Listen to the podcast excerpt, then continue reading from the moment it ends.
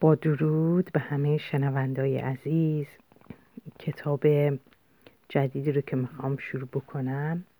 کتاب پیشگویی آسمانی نویسنده جیمز ردفیلد هستش. این کتاب بسیار کتاب معروفی هستش و من هم به درخواست خیلی از شنونده های عزیز که می‌خواستن این کتاب رو براشون بخونم تصمیم گرفتم که براتون این کتاب رو شروع کنم بخوندن یادداشت معلف نیم قرن است که گونه جدیدی از آگاهی به دنیای بشریت گام نهاده. هوشیاری نوینی که می‌توان آن را تعالی و روحانی نامید. اگر این کتاب را بخوانید شاید خیلی زود دریابید که چه اتفاقی در شراف وقوع است و آن را در درون خود احساس کنید. این احساس با ادراکی ژرف از مسیر زندگی آغاز می شود با آگاهی از وقایع اتفاقی که درست در لحظه مناسب رخ می دهند و افراد مناسب را سر راه ما قرار می دهند تا به طور ناگهانی زندگی ما را در مسیر تازه و مهمی قرار دهند. شاید ما بیش از هر فرد دیگر در هر برهه به ادراک, معنا، به ادراک معنای والاتر این وقایع مرموز نائل شویم. می‌دانیم که زندگی در واقع یک تجلی روحانی شخصی و پرراز و رمز است که تا کنون هیچ علم و فلسفه یا مذهبی قادر به تشریح کامل آن نبوده است. همچنین می‌دانیم زمانی که به رخدادهای پیرامون خود پی, پی بردیم و آموختیم که چگونه با چنین فرایندهای مرموزی برخورد کنیم و احتمال وقوع آنها را در زندگی افزایش دهیم جامعه بشری با جهش بزرگی به سوی روش نوین زندگی گام برخواهد داشت. روشی که بهترین سنتهای ما را دریافته و فرهنگی را پدید می آورد که همواره هدف تاریخ بوده است. داستانی که در پی می آید در راستای چنین درک نوینی است. اگر شما را تحت تأثیر قرار داد اگر تبلور ادراک شما از زندگی بود یافته های خود را به دیگران انتقال دهید چرا که آگاهی نوین ما از روحانیت از همین طریق یعنی به گونه شخصی و از راه سری نظرات مثبت روانشناسی در میان مردم گسترش می‌یابد و دیگر نه با توسل به نیرنگ و نه با پرداختن به آنچه که متداول است بلکه آنچه باید کرد این است که تردیدها و سرگشتگی های خود را تا آنجا که مقدور است رها کنیم تا این درک نوین به طرز معجزه آسایی برای ما ممکن گردد. و بعد از این قسمت شروع می کنیم به شروع کتاب. جمعیت بحرانی. زمانی که به رستوران رسیدم نگه داشتم و به صندلیم تکیه دادم. لحظه ای بیاندیشم. می‌دانستم که شارلین در رستوران به انتظار نشسته تا با من صحبت کند. اما چرا؟ شش سال بود که هیچ خبری از او نداشتم و حالا که یک هفته بود به آرامش جنگل پناه برده بودم سر و کلش پیدا شده بود. از اتومبیل پیاده شدم و به طرف رستوران رفتم. پشت سرم آخرین شعاهای نور خورشید در مغرب ناپدید می‌شد. و انبار کهربایی رنگ خود را بر سطح خیس محبته پارکینگ می گستد. از بارانی که ساعتی پیش باریده بود همه جا خیس شده بود غروب تابستان خنک و با تراوت و در آن نور کم تقریبا خیال انگیز می نمود. نیمه درخشان ماه در آسمان پدیدار شده بود در حالی که قدم می زدم شارلین را در ذهن مجسم کردم آیا هنوز زیبا و احساساتی بود؟ در اثر گذشت زمان چه تغییری کرده بود؟ راجب آن کتیبه ای که در موردش حرف زده بود چه باید فکر می کردم؟ این دست نوشته در آمریکای جنوبی کشف شده بود اما شارلین فرصتی پیدا نکرده بود تا در مورد آن برای من توضیح دهد تلفنی به من گفت دو ساعت در فرودگاه توقف دارم می توانی شام را با من بخوری؟ فکر می کنم از مطالب مربوط به کتیبه لذت ببری. از همان چیزهای عجیبی است که تو دوست داری. چیزهای عجیبی که من دوست دارم منظورش چه بود؟ رستوران خیلی شلوغ بود. تعداد زیادی منتظر خالی شدن میز بودند وقتی پیشخدمت رستوران را پیدا کردم گفت که شالیم پیش از آن جا گرفته و مرا به طبقه بالا اتاق نهارخوری به قسمت تراس هدایت کرد از پله ها که بالا رفتم متوجه شدم عده زیادی به دور میزی جمع شده اند. دو تا پلیس هم در میان جمعیت دیده می شدند. پلیس ها ناگهان برگشتند و با سرعت از کنار من عبور کردند و از پله ها پایین رفتند. وقتی جمعیت پراکنده شد توانستم شخصی را که طرف توجه همه بود ببینم. شارلین با عجله به طرفش رفتم.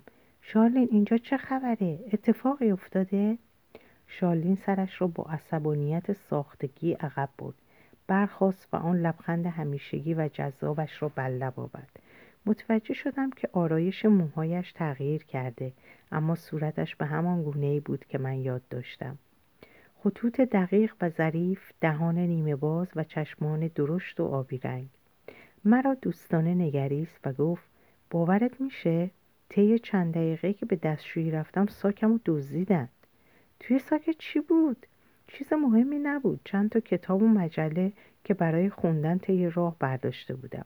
مسخره است. اونهایی که سر میزهای دیگه نشستن میگن یه نفر وارد شد کیف و برداشت و بیرون رفت. اونا مشخصات اون شخص رو به پلیس دادن و پلیس گفته که منطقه رو جستجو می‌کنه. شاید بهتر باشه منم به اونا کمک کنم. نه نه فراموش کن. من وقت زیادی ندارم. می‌خوام باهات صحبت کنم. با سر تصدیق کردم. به پیشنهاد شارلین نشستیم. پیش خدمتی نزد ما اومد و پس از خواندن صورت غذا شام رو سفارش دادیم. حدود ده یا 15 دقیقه از هر دری صحبت کردیم. با وجود اینکه سعی می‌کردم انزوای خود تحمیلیم را از او مخفی کنم اما او متوجه لحن مبهم من شد. تکیه داد و در حالی که لبخند می‌زد پرسید راستشو بگو چه خبر شده؟ من با اشتیاقی که به او نگاه می‌کرد به چشمانش خیره شدم. تو میخوایی همه چیز رو بیدرنگ برای تو تعریف کنند؟ مگه نه؟ مثل همیشه. خب راستش رو بخوایی مدتی است که برای استراحت به کنار دریاچه رفتم. مدتی سخت کار کردم. و خیال دارم مسیر زندگیم را تغییر دهم. یادم میاد که تو در مورد آن دریاچه صحبت می‌کردی. فکر می‌کردم تو و خواهرت مجبور بودید خانه را بفروشید. تا حالا که نه مشکل ما مالیات مستقلات است. چون زمین به شهر خیلی نزدیک است. مالیات آن مرتب بالا می رود با سر تصدیق کرد. خب بعدش می‌خوای چیکار کنی؟ نمی‌دونم. یه کارگر دیگه. نگاهی از سر کنجکاوی به من انداخت. انگار تو هم به اندازه دیگران بیقرار هستی. فکر می‌کنم. چرا می‌پرسی؟ در کتیبه نوشته شده. در سکوت به چشمان یکدیگر خیره شدیم. در مورد این کتیبه به من توضیح بده. صندلی به صندلیاش تکیه داد. گویی می‌خواست افکارش را متمرکز کند. سپس دوباره به چشمان من نگریست. فکر می‌کنم تلفنی بهت گفتم که چند سال پیش کار روزنامه را ترک کردم و در یک شرکت تحقیقاتی وابسته به سازمان ملل استخدام شدم که کار بررسی و تحقیق در مورد تغییرات فرهنگی و آثار جهانی را به عهده دارد. آخرین مأموریت ما در پرو بود. پرو. وقتی مشغول تکمیل تحقیقاتم در دانشگاه لیما بودم شایعاتی در مورد کشف کتیبه قدیمی شنیدم اما هیچ کس نه در بخش باستانشناسی و نه در بخش انسانشناسی نتوانست کوچکترین اطلاعی در اختیار من بگذارد. زمانی که با مقامات دولتی تماس گرفتم آنها هم گفتند که هیچ اطلاعی در این مورد ندارند. یک نفر به من گفت حقیقت این است که دولت به دلایلی نمی‌خواهد مطالب این کتیبه فاش بشود گرچه او هم اطلاع دقیقی نداشت. سپس ادامه داد تو که مرا می‌شناسی کنجکاوم. وقتی که مأموریتم تمام شد تصمیم گرفتم چند روز دیگر در پرو بمانم تا اطلاعاتی به دست بیاورم. نخست هر راهی را که می‌رفتم به بنبست می‌رسیدم. اما یک روز در کافهای خارج از لیما غذا میخوردم که متوجه شدم کشیشی مراقب من است. پس از چند دقیقه پیش من آمد و گفت که شنیده من آن روز صبح در مورد کتیبه تحقیق می‌کردم. خودش را معرفی نکرد اما قبول کرد که به تمام سوالات من پاسخ دهد. همانطور که با حرارت به من خیره شده بود لحظه درنگ کرد و سپس ادامه داد. کشیش گفت این کتیبه که مربوط به صده ششم پیش از میلاد است وقوع تحولی همه جانبه در جامعه بشری را پیش بینی می کند پرسیدم این واقعه چه موقع شروع می شود؟ در دهه های پایانی قرن بیستم همین حالا؟ بله همین حالا چه تحولی؟ لحظه ای مسترب شد سپس با قاطعیت ادامه داد کشیش به من گفت که کم کم تغییری در بنیاد آگاهی ها به وجود خواهد آمد تغییری که ماهیت مذهبی ندارد بلکه روحانی است ما در حال کشف موضوع جدیدی راجع به مفهوم هستی بشر در این سیاره هستیم و آنطور که کشیشی می گفت این دانش فرهنگ بشر را به کلی تغییر می دهد.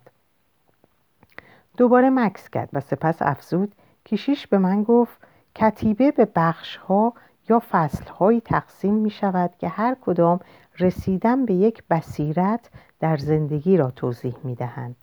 کتیبه پیش بینی می کند که در این زمان بشر این بصیرت ها را یکی پس از دیگری درک می کند به طوری که از موقعیت فعلی خود به سوی فرهنگی کاملا روحانی در روی کره زمین پیش خواهد رفت. سر تکان دادم و ابرویم را به علامت تردید بالا بردم. واقعا این مطلب را باور می‌کنی؟ خوب فکر می‌کنم. حرفش را قطع کردم و به مردمی که در سالن پایین نشسته بودند اشاره کردم و گفتم به اطرافت نگاه کن. دنیای واقعی این است. آیا هیچ تحولی در آن می‌بینی؟ در همین لحظه از میز کنار دیوار صدای خانمی را شنیدم که با عصبانیت فریاد می‌زد. نمی توانستم حرفهایش را بفهمم اما صدایش آنقدر بلند بود که در سراسر فضای آنجا پیچید. نخست فکر کردم سرقت دیگری رخ داده است.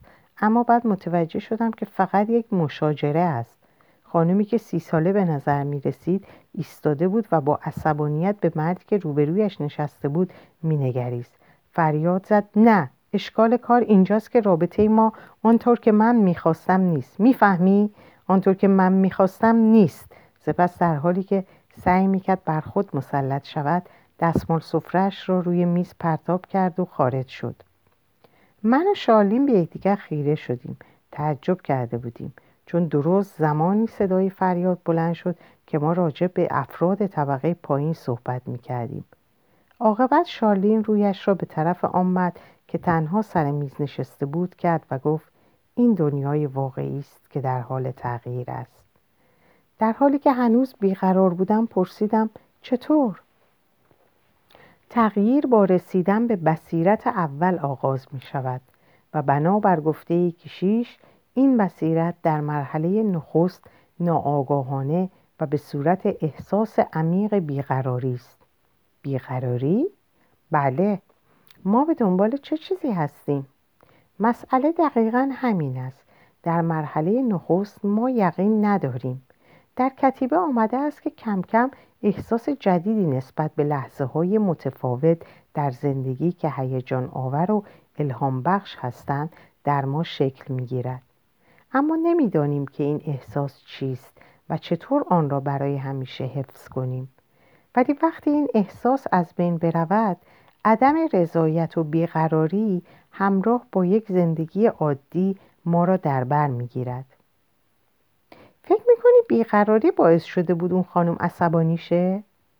بله او هم مثل بقیه ماست همه ما در جهت برآورده شدن هرچه بیشتر خواسته هایمان در زندگی تلاش می‌کنیم و عاملی که ما رو به عقب بکشونه رو تحمل نمی کنیم.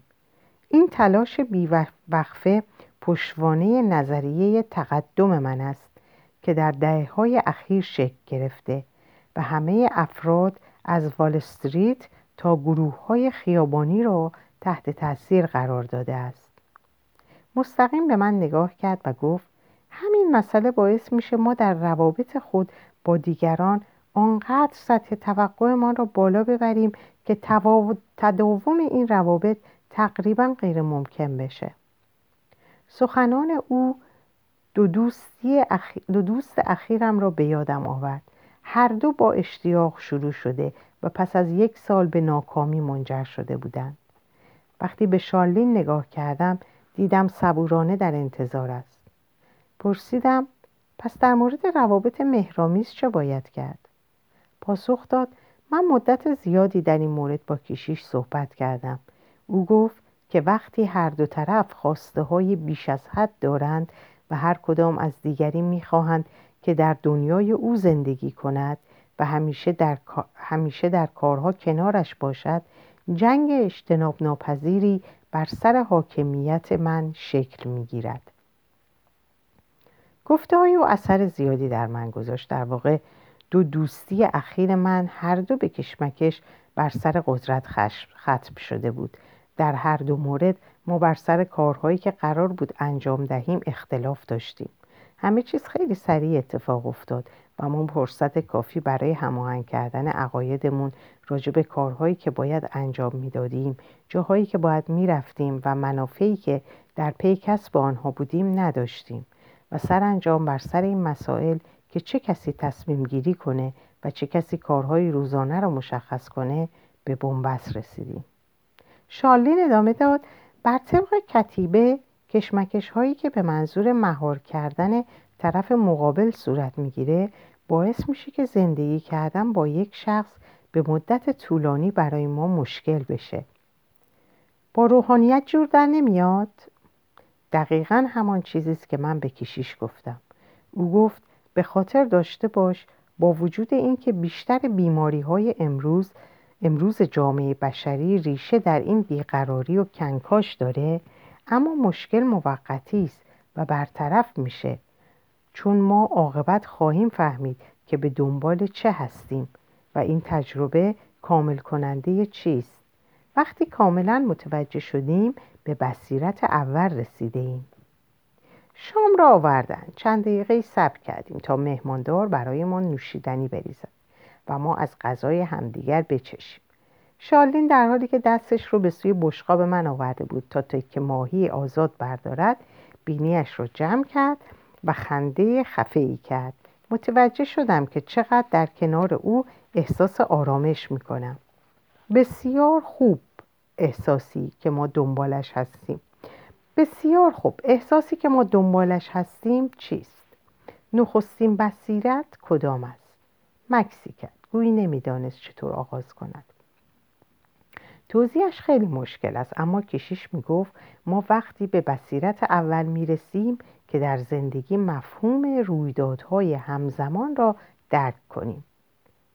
به طرف من خم شد و گفت آیا تاکنون پیش آمده است در مورد کاری که می‌خواستی انجام بدهی یا در مرحله از زندگیت وقوع امری را قبلا حس کرده باشی یا یک دریافت ناگهانی تو رو از وقوع اون آگاه کرده باشه و تو کنجکاف شده باشی که چه اتفاقی خواهد افتاد. پس از آنکه این موضوع را از یاد بردی و همه حواست رو روی کارهای دیگه جمع کردی به طور اتفاقی چیزی رو می‌خونی یا با کسی ملاقات می‌کنی یا به جایی میری که تو رو به سوی همان موقعیتی که به ذهنت رسیده بود هدایت می‌کنه. سپس ادامه داد. خب کشیک می‌گفت کشیش می‌گفت که این رویدادهای همزمان به طور عادی بارها و بارها اتفاق میفته و این وقایع قابل مقایسه با وقایع کاملا تصادفی نیستند. اونها از پیش تعیین شدند. گویی زندگی ما توسط یک نیروی ناشناخته هدایت شده. این وقایع احساس هیجان شگفتی به وجود میارند و در نتیجه ما احساس سرزندگی می‌کنیم. کشیش گفت این چیزیه که همه ما دیدیم و همواره سعی می‌کنیم اونو روشن کنیم. هر روز عده بیشتری میپذیرند که این جریان مرموز واقعیت و مفهومی خاص دارد و بدان معناست که چیز دیگری در زندگی روزمره جریان دارد. آگاهی از این مسئله همان بصیرت اول است. مشتاقانه به من خیره شد اما من ساکت ماندم. پرسید نمی‌فهمی؟ بصیرت اول تجدید نظری در مورد کشف رازی است که از نسلهای پیش به ما رسیده و روی همه جنبه های زندگی ما در این سیاره اثر می‌گذارد.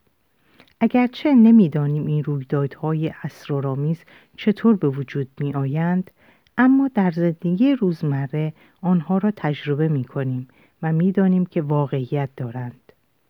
ما مثل کودکی کم کم متوجه جنبه دیگر زندگی می شویم جنبه که باید آن را کشف کنیم یعنی همان مراحلی که پشت صحنه زندگی جریان دارند.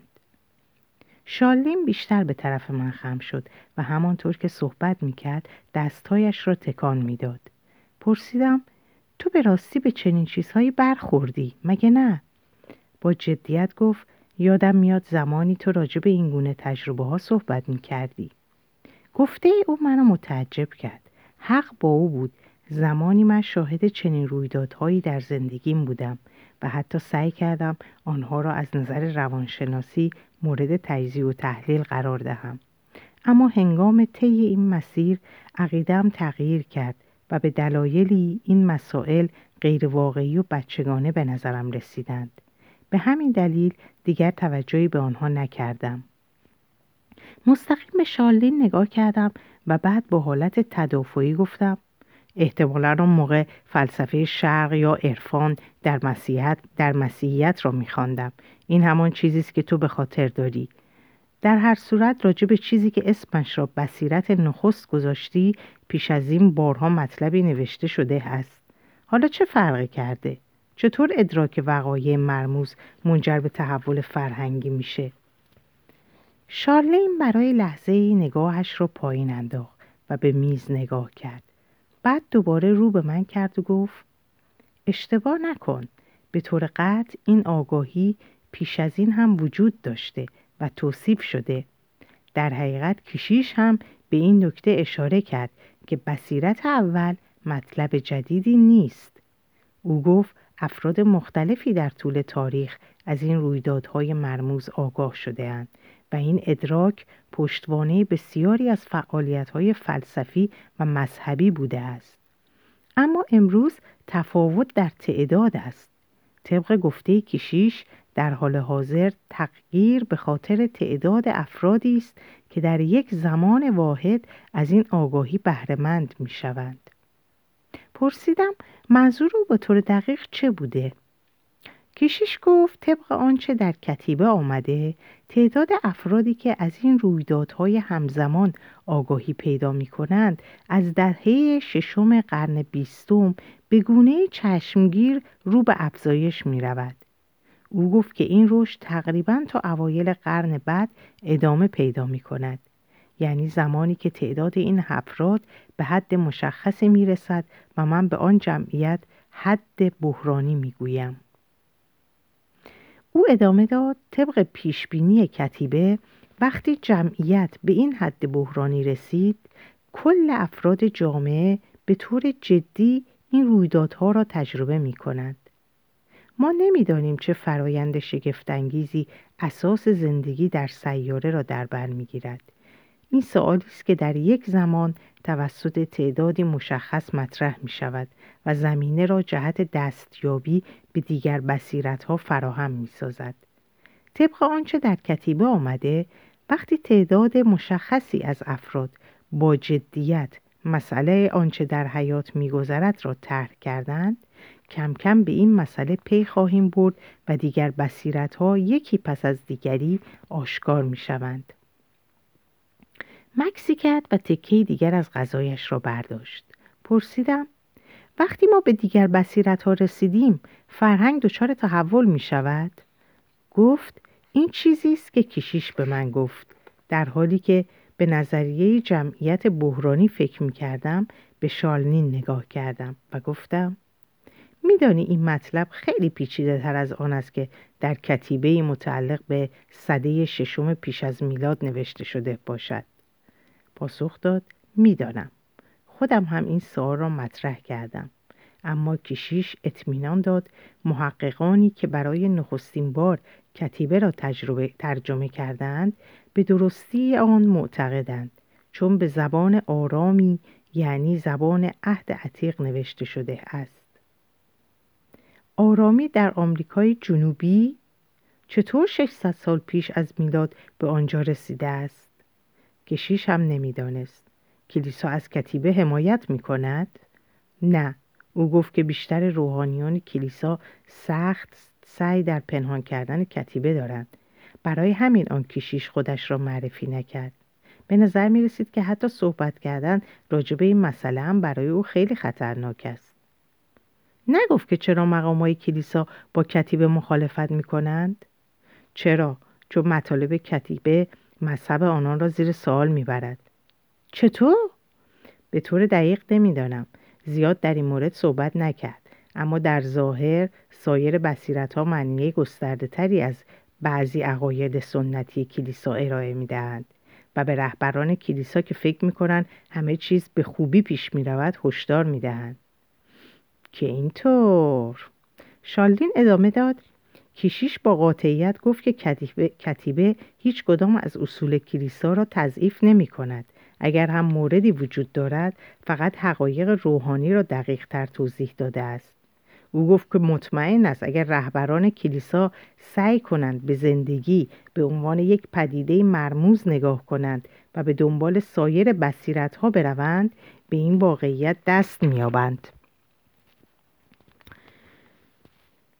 نگفت که چند بصیرت وجود دارد؟ نه اما او به بصیرت دوم اشاره کرد و گفت که یک تعبیر کاملتر از تاریخ اخیر است و توضیح بیشتری در مورد تحولات ارائه می دهد. توضیح بیشتری نداد؟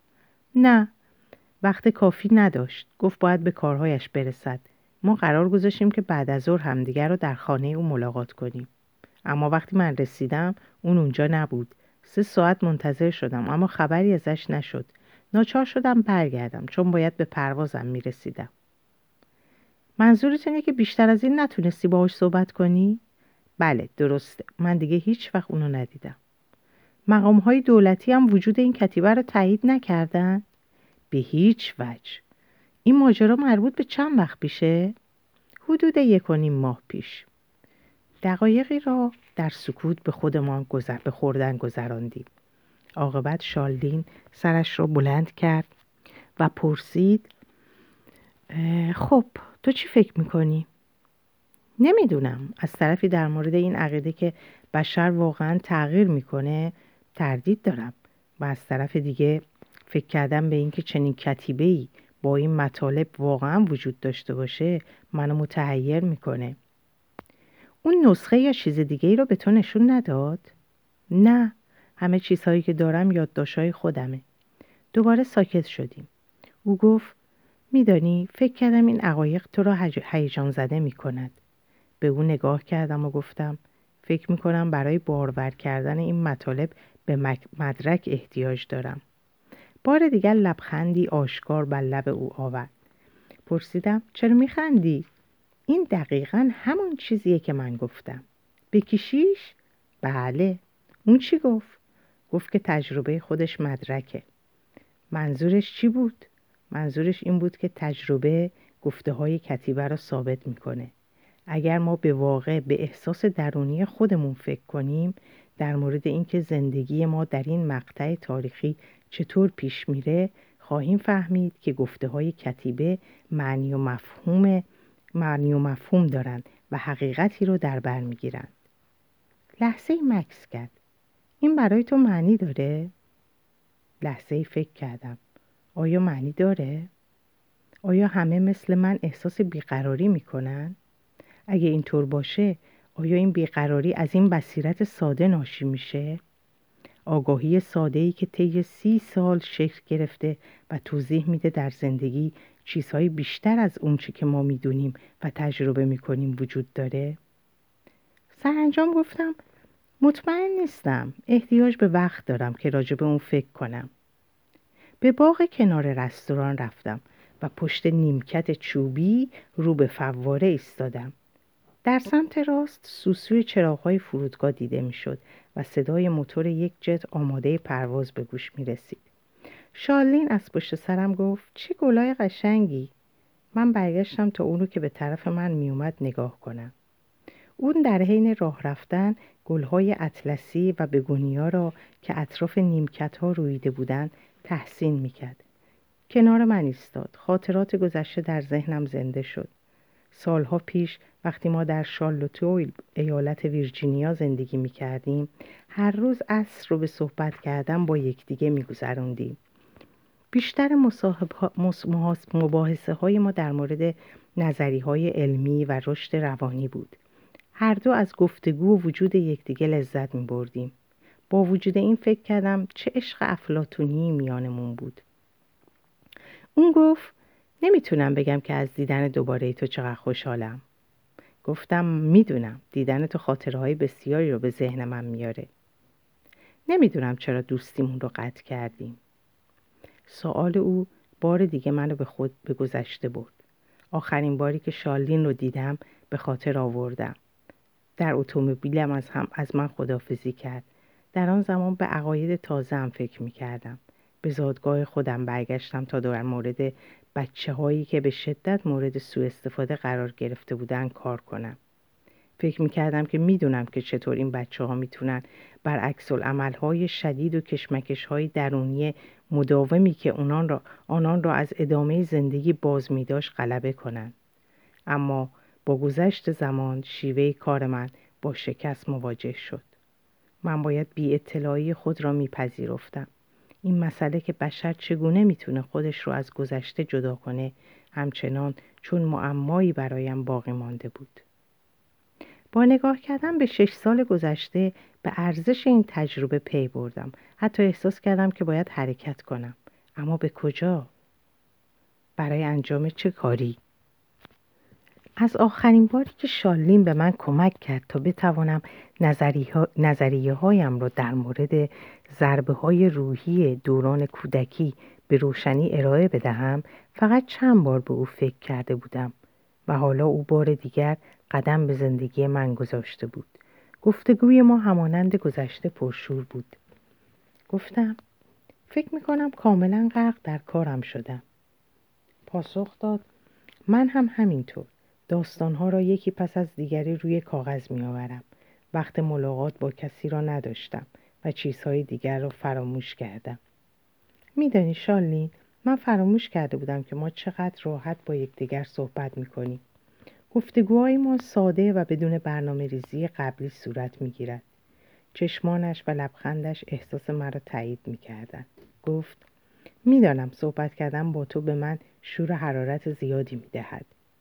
می‌خواستم باز هم حرفی بزنم که متوجه شدم شالین با رنگ پریده و چهره نگران از کنار من به در ورودی رستوران خیره شده بود. در حالی که به همان سمت نگاه می‌کردم پرسیدم چی شده؟ افراد زیادی در حال صحبت به طرف محوطه پارکینگ می‌رفتند و همه چیز عادی به نظر می رسید. دوباره رویم را به طرف شالین برگرداندم. هنوز مبهوت و وحشت زده بود. دوباره گفتم موضوع چیه؟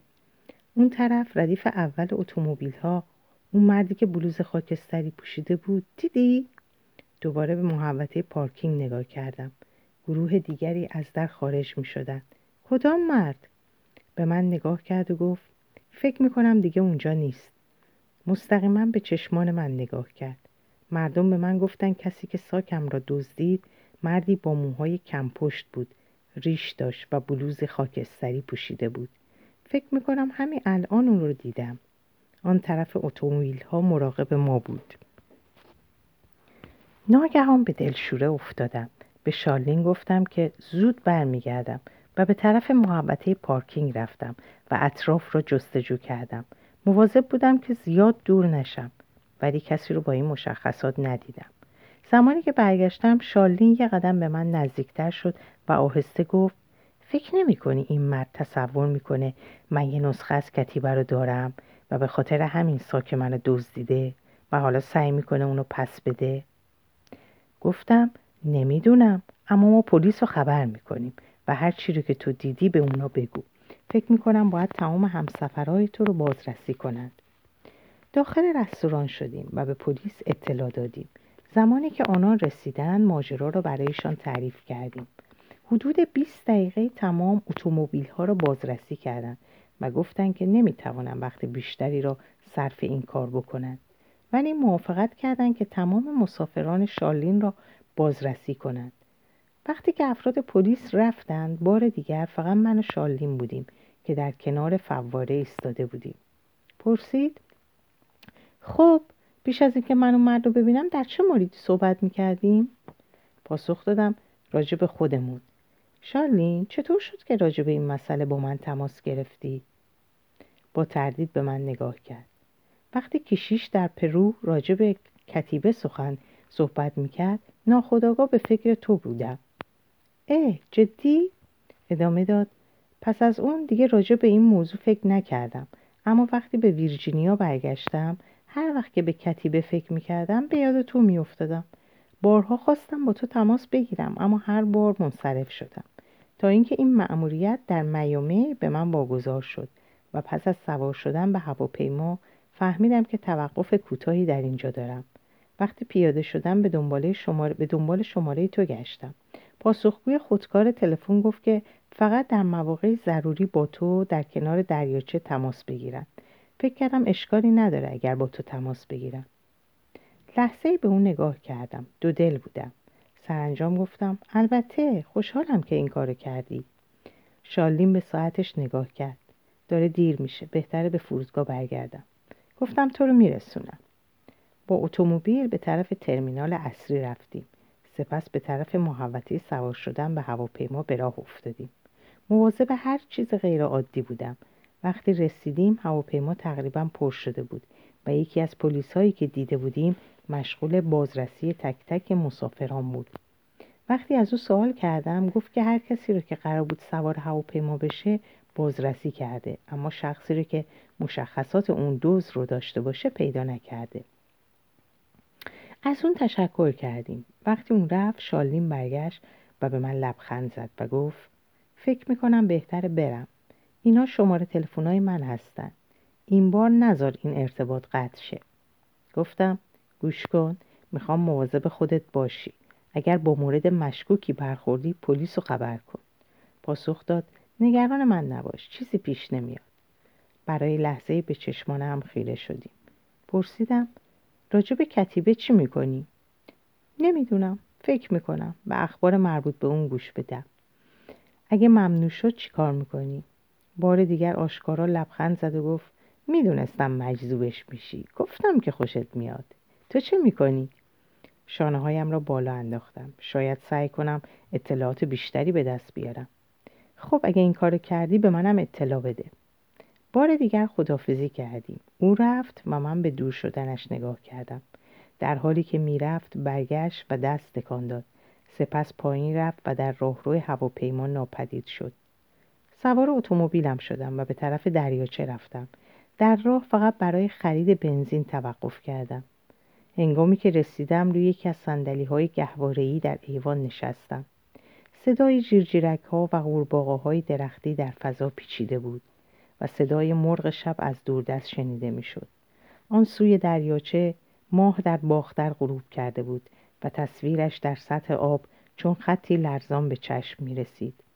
غروب زیبایی بود اما من هنوز در مورد نظریه تغییر فرهنگی مردد بودم مثل بیشتر مردم منم درگیر ایدئالیسم اجتماعی دهه 60 و 70 و حتی جذبه های روحانی دهه 80 بودم اما قضاوت در مورد آنچه به راستی رخ می‌داد مشکل بود چه نوع اطلاعات جدیدی ممکن بود موجب تغییر کل جهان بشریت گردد همه این موارد آرمانی و غیرقابل دسترس به نظر می رسیدن.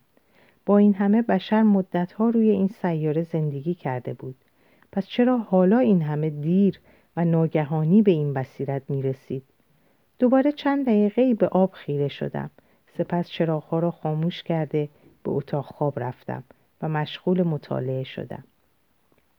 صبح روز بعد ناگهان با یاد خوابی که هنوز در برابر دیدگانم بود چشم گشودم. چند لحظه به سقف اتاق خیره شدم و خوابم را کاملا به یاد آوردم.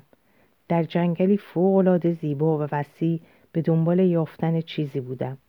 در حین جستجو چندین بار احساس کردم کاملا گم شدم سرگردان بودم و توانایی تصمیم گیری برای ادامه راه نداشتم.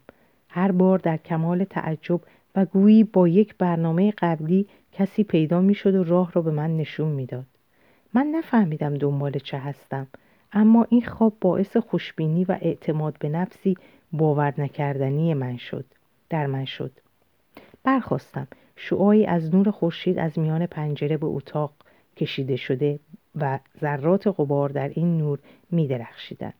به طرف پنجره رفتم و پرده ها را کنار کشیدم. روز درنگیزی بود آفتاب درخشان آسمان آبی و وزش ملایم نسیم که درختان را به آرامی تکان می‌داد در این وقت در این وقت روز دریاچه مواج و درخشان بود و باد خنک بدن خیس شناگران را نوازش می‌داد کنار دریاچه رفتم شیرجه زدم و در حالی که به پشت خوابیده بودم تا آن کوههای آشنا را تماشا کنم تا وسط دریا شنا کردم. دریاچه در دره عمیقی که میان سه کوه آرمیده بود قرار داشت. محلی عالی که پدر بزرگم در روزگار جوانی برای ساختن دریاچه پیدا کرده بود. اینک صد سال از زمانی که او برای نخستین بار قدم بر این قلعه ها نهاده بود میگذشت. این کاشف کوچک عجوبه ای که در این مکان رشد کرد سرزمینی وحشی با وجود گربه ها و گراس های وحشی و سرخپوستان یونانی که در خانه های چوبی ابتدایی خود در سمت شمالی کوهستان زندگی می کردند. در آن زمان قسم خورده بود که روزی در میان انبوه درختان کهنسال و هفت چشمه این دره زیبا زندگی خواهد کرد. سرانجام با ساختن این دریاچه و یک خانه چوبی به عهد خود وفا کرد و به همراه نوش تمام این منطقه را زیر پا گذاشت. من هیچگاه به اینکه چرا پدر بزرگم مجذوب این دره بود پی نبردم اما همیشه سعی کرده بودم از آنجا مراقبت کنم حتی پس از آنکه تمدن هجوم آورد و همه جا را در بر گرفت از میان دریاچه می توانستم آن برآمدگی سنگی را که نزدیک قله کوه شمالی بود ببینم؟ روز پیش به رسم پدر بزرگ تا آن برآمدگی بالا رفتم تا مگر در آن چشمانداز زیبا که باد در میان درختان میپیچید و عطر گیاهان به مشام می‌رسید ساعتی را در آرامش سپری کنم. وقتی از آنجا به دریاچه و انبوه شاخ و برگ درختان دره نگاه کردم احساس کردم حالم بهتر شده است. گویی فعالیت و آن چشمانداز گره ای را در مغز من گشوده بود. چند ساعت پس از آن به دیدن شارلین رفته بودم و او در مورد کتیبه برای من صحبت کرده بود. شناکنان برگشتم و از ستون چوبی جلوی خانه خود را بالا کشیدم. می‌دانستم که باور کردن این مطالب خیلی مشکل است. منظورم این است که من فارغ از تمام جذابیت های زندگی در لابلای این بلندی ها پنهان شده بودم که ناگهان شالین میآید و دلیل بیقراری را توضیح می دهد. از آن کتیبه قدیمی می گوید که راز وجود بشر را آشکار خواهد کرد. گذشته از این می‌دانستم که آمدن شالین از همان نوع رویدادهای همزمانی بود که کتیبه راجع به آن صحبت می‌کرد موردی که نمی شود آن را کاملا اتفاقی دانست آیا این اوراق قدیمی صحت داشتند؟ آیا با وجود انکار و بدگمانی ما یک جمعیت بحرانی که از این رویدادگاه رویدادها آگاه هستند در حال شکل گیری می باشند؟ آیا بشر اکنون در وضعیتی است که این پدیده را درک کند و سرانجام به هدفی که فراسوی زندگی نهفته از پی ببرد؟ نمی‌دانستم که این درک نوین چه می‌تواند باشد. آیا همان گونه که کشیش اظهار کرده بود دستیابی به بقیه بصیرت هایی که در کتیبه آمده این موضوع را روشن می کند؟ تصمیم خود را گرفتم. کتیبه راه جدیدی در زندگی من گشوده بود. علاقه جدید. سوال این بود که اکنون چه باید کرد؟ می توانستم اینجا بمانم یا بروم و به کشفیات بیشتری دست پیدا کنم. در مورد خطر این کار فکر کردم. چه کسی ساک, شاریلنا دزدیده بود؟ آیا کسی بود که جهت پنهان ساختن کتیبه فعالیت می کند چطور می توانستم بفهمم؟ مدتی در مورد خطرهای کار فکر کردم اما خوشبینی پیروز شد. تصمیم گرفتم نگران نباشم و با احتیاط و به آرامی پیش بروم. داخل خانه شدم و با یک دفتر مسافرتی که بزرگترین آگهی را در دفتر تلفن‌های عمومی داشت تماس گرفتم. مسئول دفتر گفت که ترتیب سفرم به پرو را می‌دهد. در حقیقت یک نفر به طور تصادفی پروازش را لغو کرده بود و من می توانستم جای او را بگیرم. پرواز به لیما و هتل هم رزرو شده بود. به من گفت اگر ظرف سه ساعت برسم می توانم با یک تخفیف کلی در مورد تمام هزینه ها به این سفر بروم. سه ساعت؟ در اینجا اولین پاره رو به اتمام میرسونیم. شب و روز خوبی براتون آرزو دارم و خدا نگهدارتون.